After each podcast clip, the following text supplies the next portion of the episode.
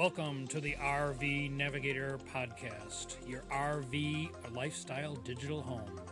Visit the RV Navigator homepage at rvnavigator.com. And now, here are your hosts, Ken and Martha, podcasting from their mobile RV studio that might be parked in a campground near you. This is Ken, your RV navigator. And Martha, the co pilot. And we have, uh, since uh, the last episode, we have uh, actually arrived home from our fabulous adventure in South Africa. But we're going to talk a little bit today about uh, parts that we didn't get to talk about last time. We were a little bit derelict in our duty to our loyal listeners because we didn't make any more episodes after Gariep Dam, where our last one was. Perhaps we were too busy having fun. And that's the way it is when you're on vacation, and especially when you're on, on an RV vacation. But uh, we're very interested in hearing from you, so please visit our website at rvnavigator.com and send us an email if you have some comments at navigator at rvnavigator.com. So today's show will consist of a couple of interesting topics. Uh, we're going to finish up the South African caravan, and then we will head off and do a little bit of uh, GPS navigation. We just recently purchased a new GPS navigation system for our RV, and we thought you might be interested in hearing our impressions and how we made our selection. First, back to South Africa. And remember, we spent about five weeks in a rental caravan. And by caravan, of course, we mean the vehicle. In Europe as well as in South Africa, the vehicle is referred to as a caravan. So if you're if you're pulling a trailer, which is what we would call it, it's referred to as a caravan. But in our sense, the caravan was a group of 22 rental RVs that uh, traveled, as we found out, about 3,500 miles through South Africa. We went from Cape Town to Johannesburg and uh, many stops in between. And as we have been already telling you, and I have to say it again, this was certainly a wonderful way to see South Africa. Since we've returned home, we talked to a friend of ours who lived in South Africa and worked there for two years and did as much as he could in terms of touring on the weekends. But we had the impression after, talking to him that we had seen more in our five weeks there than he had seen in two years as a resident. So we definitely recommend doing the caravan for South Africa and trying to spend as much time as possible because there's so much to see. And in retrospect, we're still pretty excited about the way that we saw South Africa, too. Much better than renting a car, much better than uh, taking a bus tour, much better than trains or other types of transportation. And certainly, if you can spend uh, five weeks, uh, this is an economical way to, to see most of the country without having to unpack and pack every night. And another way people do Africa is flying from place to place. I just talked to a neighbor since I've returned home who's about to do that sort of a trip. And certainly one factor that I would find very confining as an RVer who's used to traveling with her entire home, uh, this woman is uh, confined to 26 pounds of luggage. And I think the technology that we take on a trip probably weighs at least that. So uh, having the RV to put all of your stuff from home in and have a comfortable selection of clothes and things to do and reference materials was a real blessing. Yes, we take uh, two laptops and uh, tons of photographic equipment, so that 26 pounds would just not be suitable for our way of travel. And of course, that's the nice thing about the RV is is that because you're watching the animals actually from the inside of the RV, you have all of your equipment uh, right along there with you, so you can take pictures and have all the lenses and accessories that you need because they're always with you every day. And now that you've mentioned watching the animals, that certainly was the highlight of our trip. Uh, probably the most famous place we went within South Africa was Kruger National Park. This is a huge national park. We were there for about a week and saw the bottom third of it. So it would have been nice to have even more time to have seen the rest. They talk about Kruger National Park as being the place where you go to see wild animals. And it has a very interesting uh, way of letting you view the wild animals because the humans become the caged ones and the animals are left to roam the, the countryside. Because the park is so huge, you can enter it from a number of different gates and you have a wide selection of roads that you can travel once you are inside and about every 50 to 75 kilometers there's a campground for you to stay for the night. And as we've talked about before, the campgrounds in South Africa are in some ways much more accommodating and luxurious than ours, and in other ways rather strange. And in the evening at 6 p.m., you were expected to be within the campground walls because they locked the gate so that you were inside safe and sound, and all the animals could carouse outside and do the things that lions and tigers and bears like to do at night. And these are much more than just campgrounds. Um, they're actually kind of compounds, being a place where there's cabin type of uh, accommodations, restaurants, stores, uh, the whole range of uh, places uh, that humans need to uh, to feel comfortable. But because the park is so large, and by large I mean it was uh, 320 kilometers by about 160 kilometers wide, so that's a very large park, and certainly as big as someplace like Yellowstone or one of the other large parks that we have here in the United States. And the reason why you go is to see the animals. The Big Five, as a matter of fact, is uh, what everybody's list would include. And the Big Five include uh, such things as elephants, uh, rhinoceros, Cape buffalo, leopards. And lions. lions. But of course, you get to see lots more than just that. Last time when we were at Gariep Dam, uh, we had seen elephants and uh, a few zebras and things because we'd just gone through a couple of uh, of those uh, specific parks. Uh, much smaller parks, but uh, limited in terms of the range of animals that you get to see. And when we went to Kruger National Park, they have the Big Five for you to see. But you're not guaranteed to see the Big Five. Because the animals are not in Disneyland, they're free and roaming about wherever they want to go. It was a dilemma every morning to decide where we wanted to go.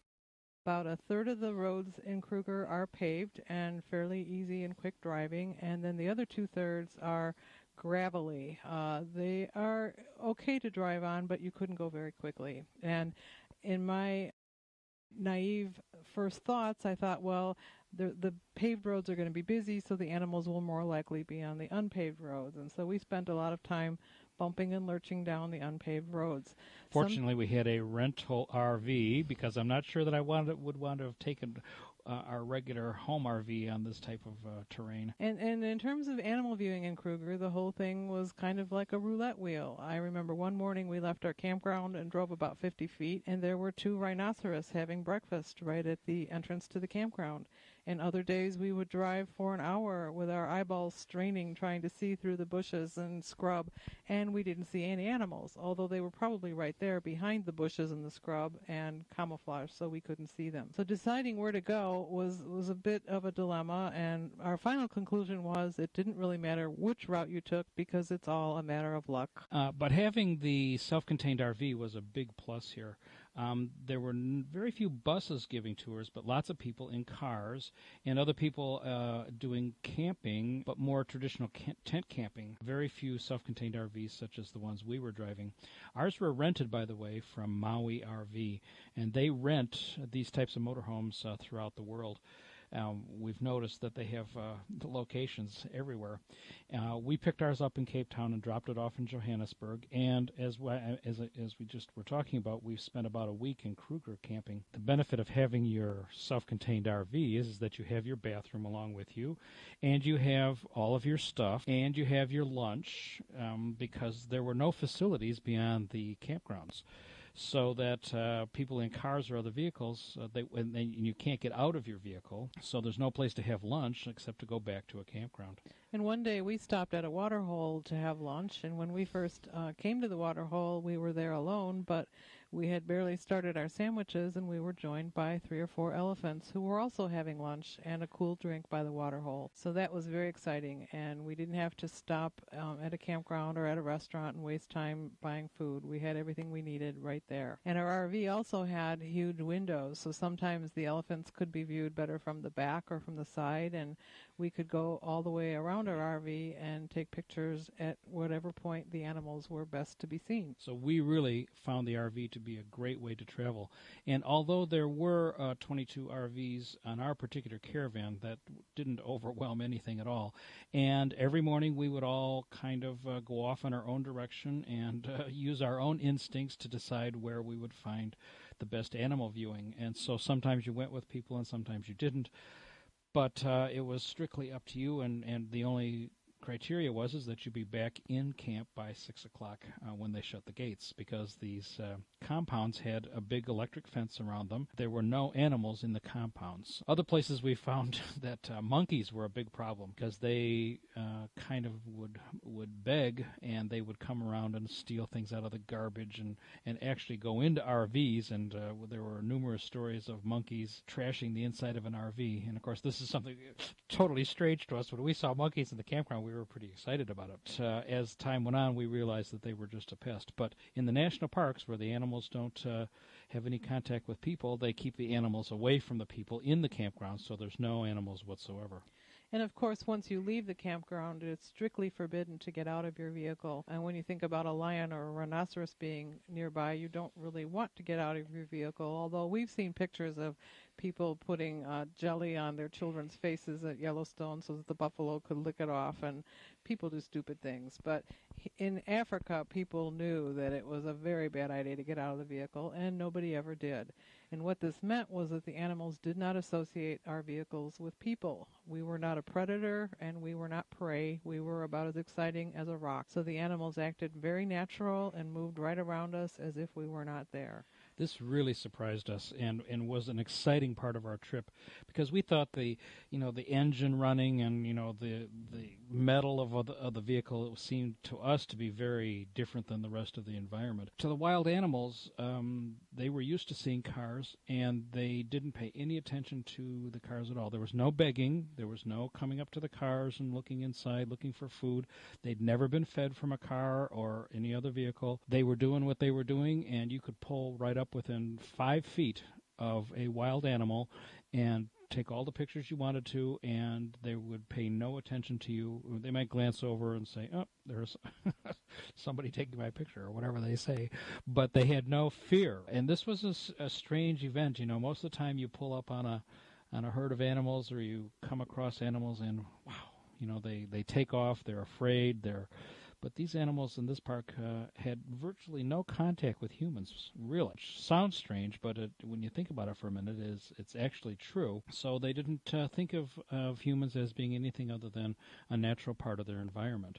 Uh, these animals weren't hunted, they weren't fed, so that they were uh, still in the wild. And of course, you were caged up inside this vehicle, which was a little bit of a strange uh, sort of phenomena. But uh, I guess we now know what it feels like to be in a zoo. Even though we've really raved about the animal viewing uh, with our RV, we must admit that there are some advantages to viewing an animal with a professional. And we were very fortunate to spend two days at a private game reserve right outside the um, boundaries of Kruger National Park. These game reserves are fairly common in South Africa. I suspect that most of them originally were hunting areas where the big white bwana, like Ernest Hemingway, would come and bag some trophies so he could hang the antlers on his wall.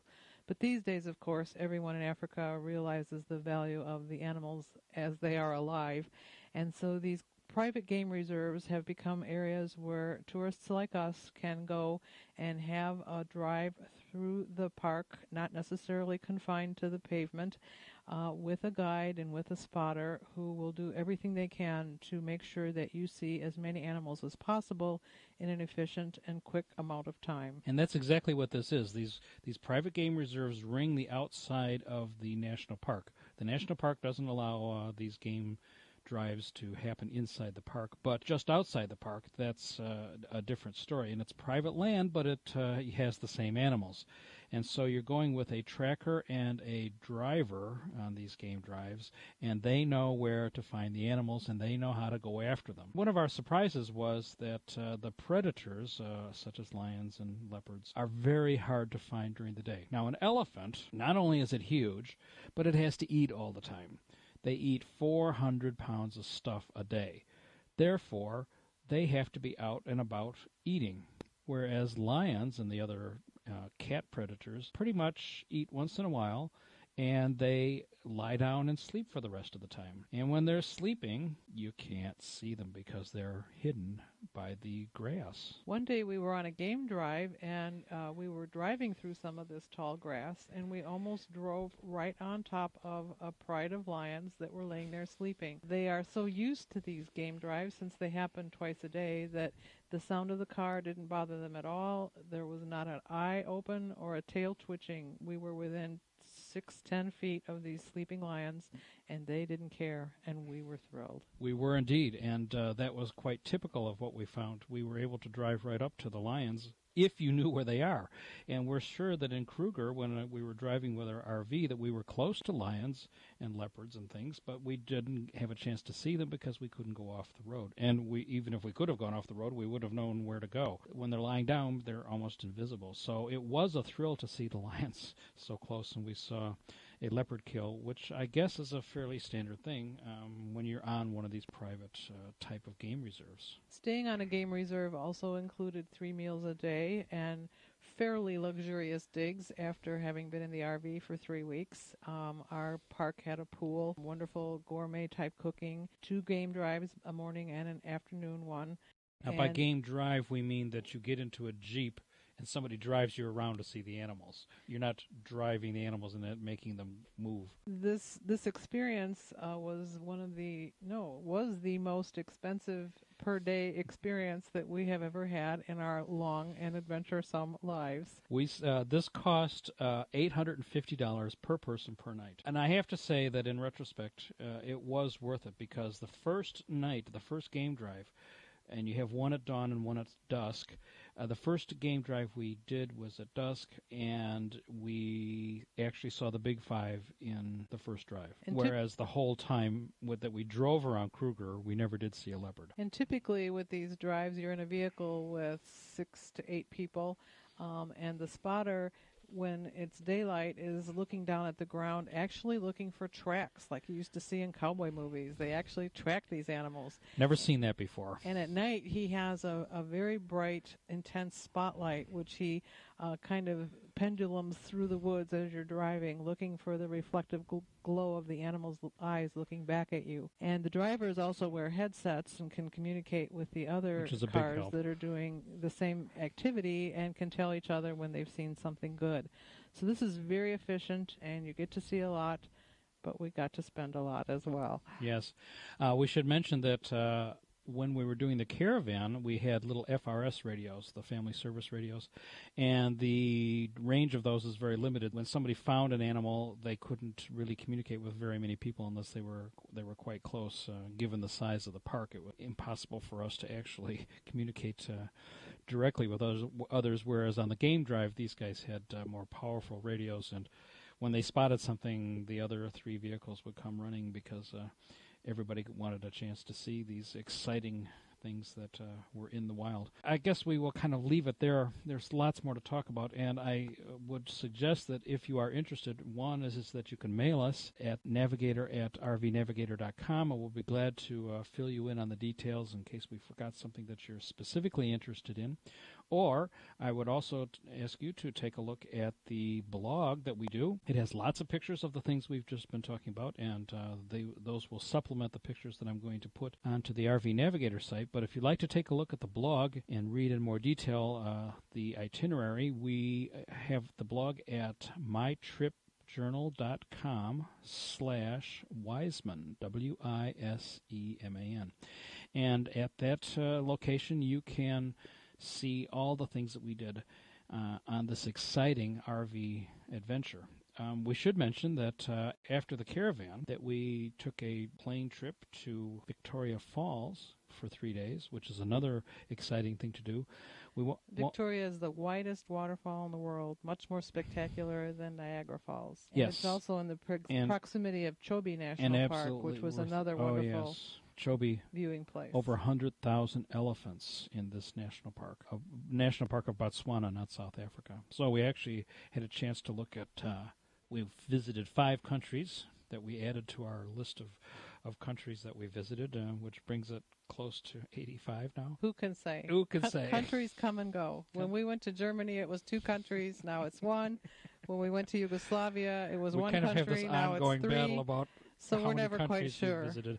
But uh, this added uh, several new countries, including South Africa, Lesotho, Zambia, Zambia, Swaziland, Swaziland, yeah. and Botswana. I guess we mentioned that. So, uh, if you're going to South Africa, be sure to go to Victoria Falls also. And not only are there animals, but there are also uh, great scenery things to do too. So, bottom line here is that if you have a very short period of time, you're probably best going to a private game reserve because in three or four days you can see all the animals uh, in a very efficient fashion but you got to have the money to do it. I think the experience otherwise is pretty much the same. I don't know. We felt good about enjoying the time and and kind of discovering things on our own. Although we had a great time at the at the private uh, park too. So we then uh, drove to Johannesburg and we turned in our RVs and a few of us had some accidents. It was very good that our trip planner required us to purchase very comprehensive insurance with only a $900 deductible. And we suspect that about a third of our fellow travelers might have ended up paying this deductible, although some of the accidents were not their fault. Some of them definitely were. Uh, we had somebody drive under a tree and uh, put a hole in their roof. Um, we had other people just plain drive into trees uh, with the front end, back into trees.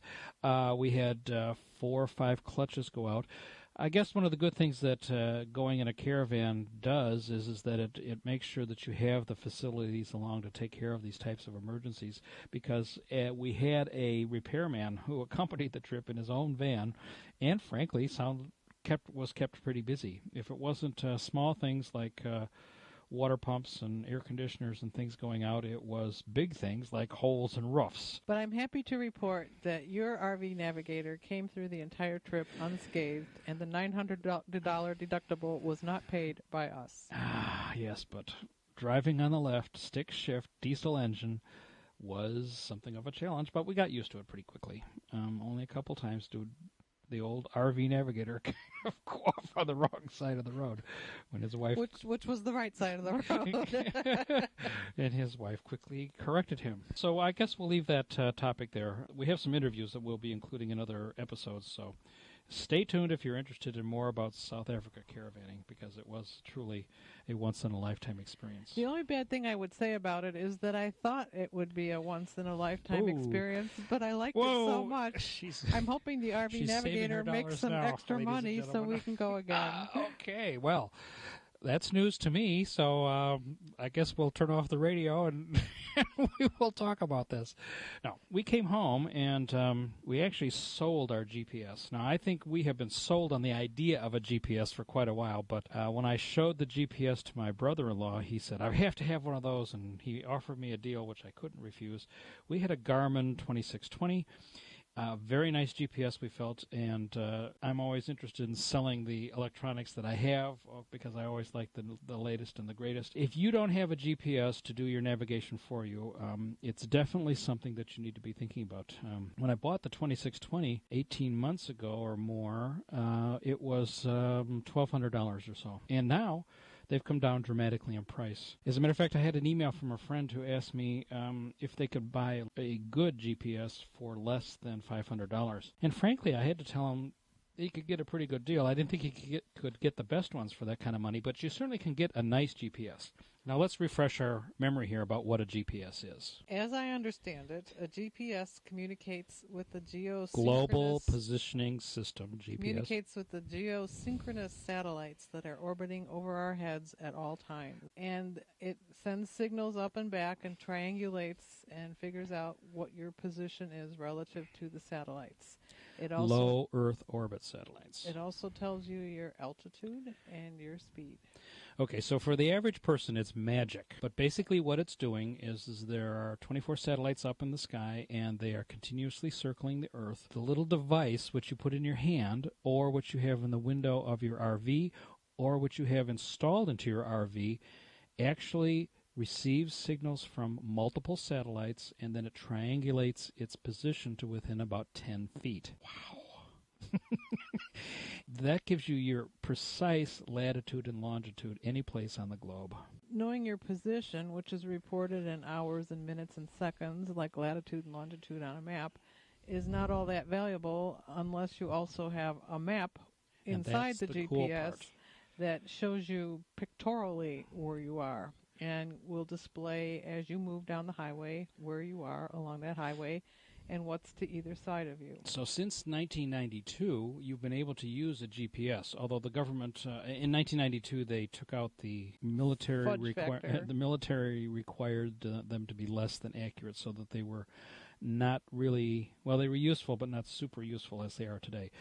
So since 1992, there's been a lot of changes in GPSs because they're now accurate, very accurate, and that means that it can now follow along on maps. And so the really thing that's the thing that's happened recently is the fact that you now have a map to go along with the coordinates, and the GPS automatically does the mapping. And of course, it also does the routing. The routing. Uh, this is a real godsend because uh, my husband seems to get very testy when I tell him that we need to make why. a U-turn when we're towing the trailer. so it's to my advantage to as often. the navigator in our duo to have this little electronic assistance which cuts the U-turns way, way down.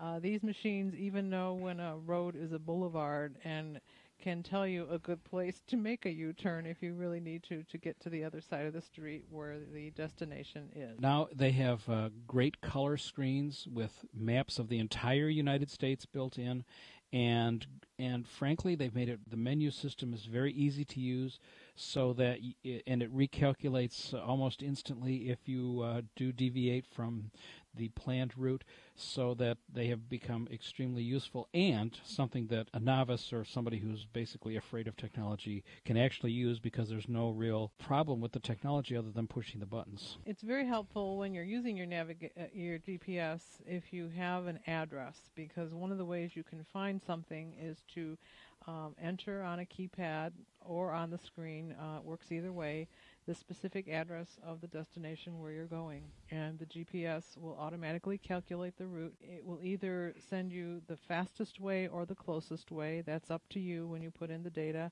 and tell you turn by turn exactly how to get there. We were charged now because I inadvertently sold my old one, which I wasn't really dissatisfied with. uh, that's bad when somebody offers you money and you say okay, but then you got to go out and buy a new one because we can't uh, possibly do can't live without can't it. Live without it exactly. So. Um, in that situation, we uh, decided to buy a new one, and in actuality, I decided to buy the updated version of the one that I currently own. So the bottom line here is that uh, what we did was that we went out and bought a new one, um, and I, I, always like to have the latest version. And just for your information, you might want to take a look at the July issue of uh, Consumer Reports magazine, the Bible of buying.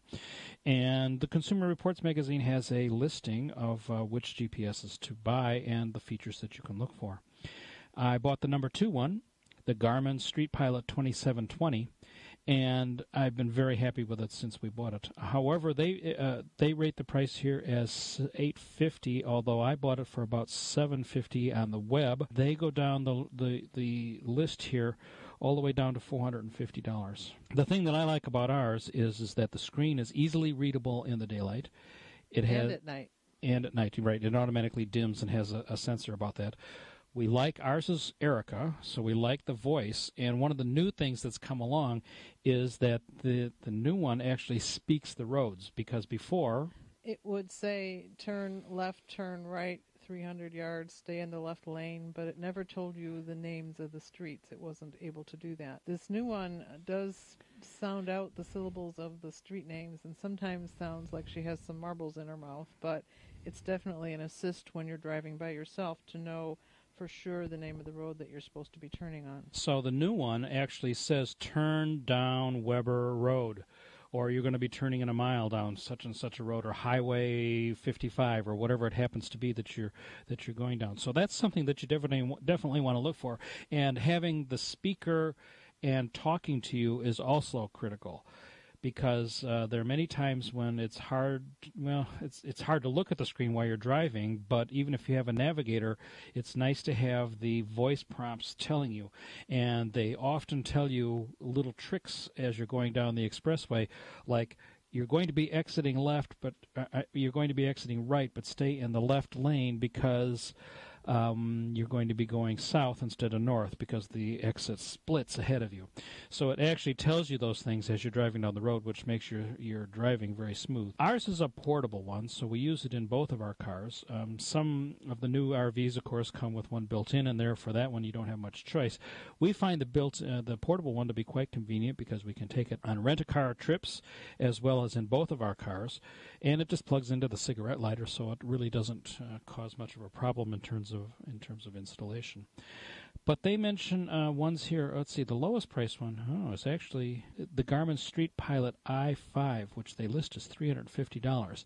I suspect that this one does not have the complete set of maps in it and that uh, one of the issues there is, is that when you're driving throughout the United States, you want to have all of the maps built in. Some of them you actually have to um, reload it with maps depending on the part of the country that you're going in. They usually include the entire set of maps, but there's not enough memory in it to actually include.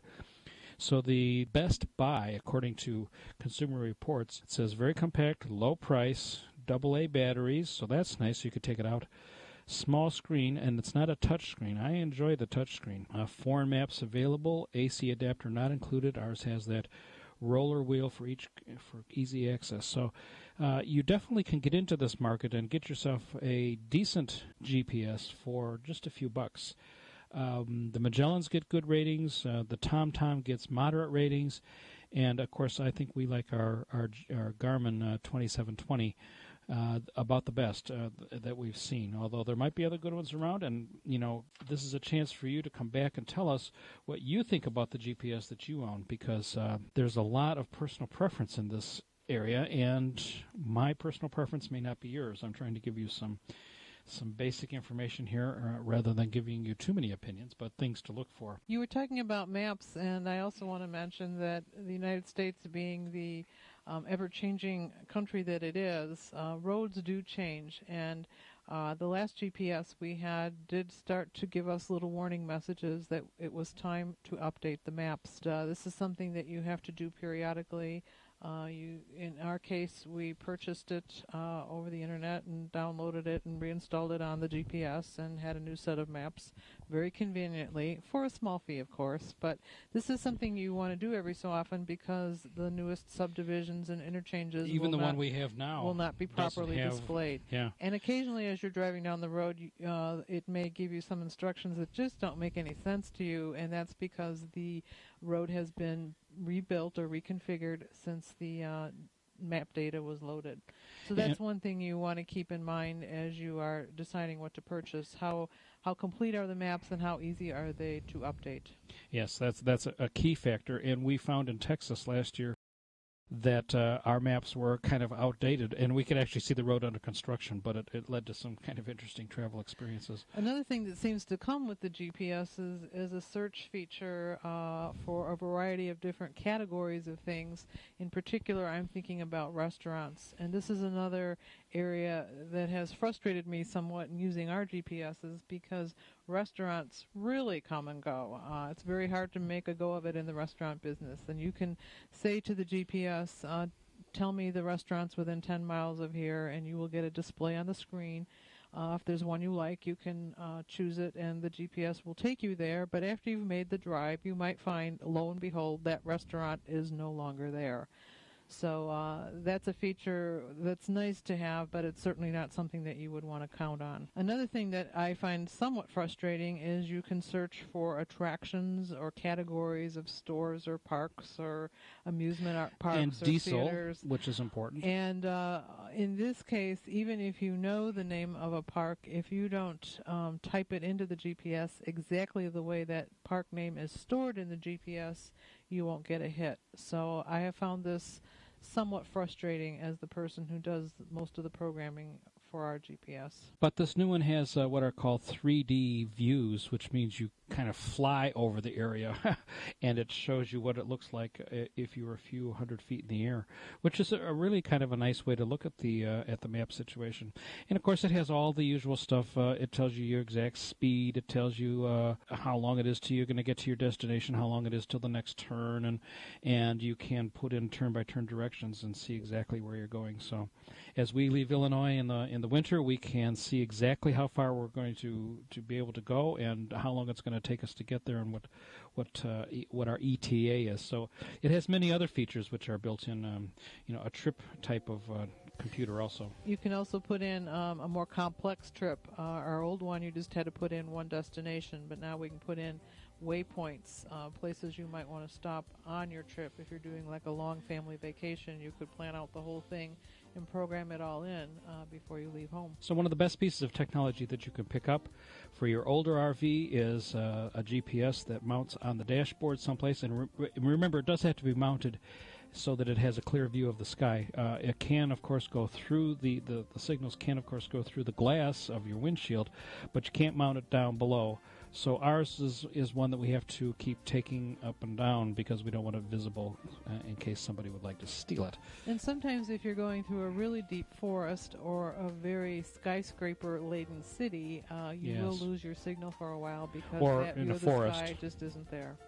Yeah, we were in Glacier National Park last uh, spring, and we found out that uh, it was kind of spotty sometimes. So you can't rely on it 100% uh, because there are uh, physical limitations to where it can receive a signal. But uh, overall, it works great and will give you exact directions on how to get to virtually any address in the United States. And so, uh, as I say, take a look at the Consumer Reports and other places. there are lots of reviews on the web that I found, so there are um, places that you can get information about buying a GPS, but uh, you certainly should consider getting one.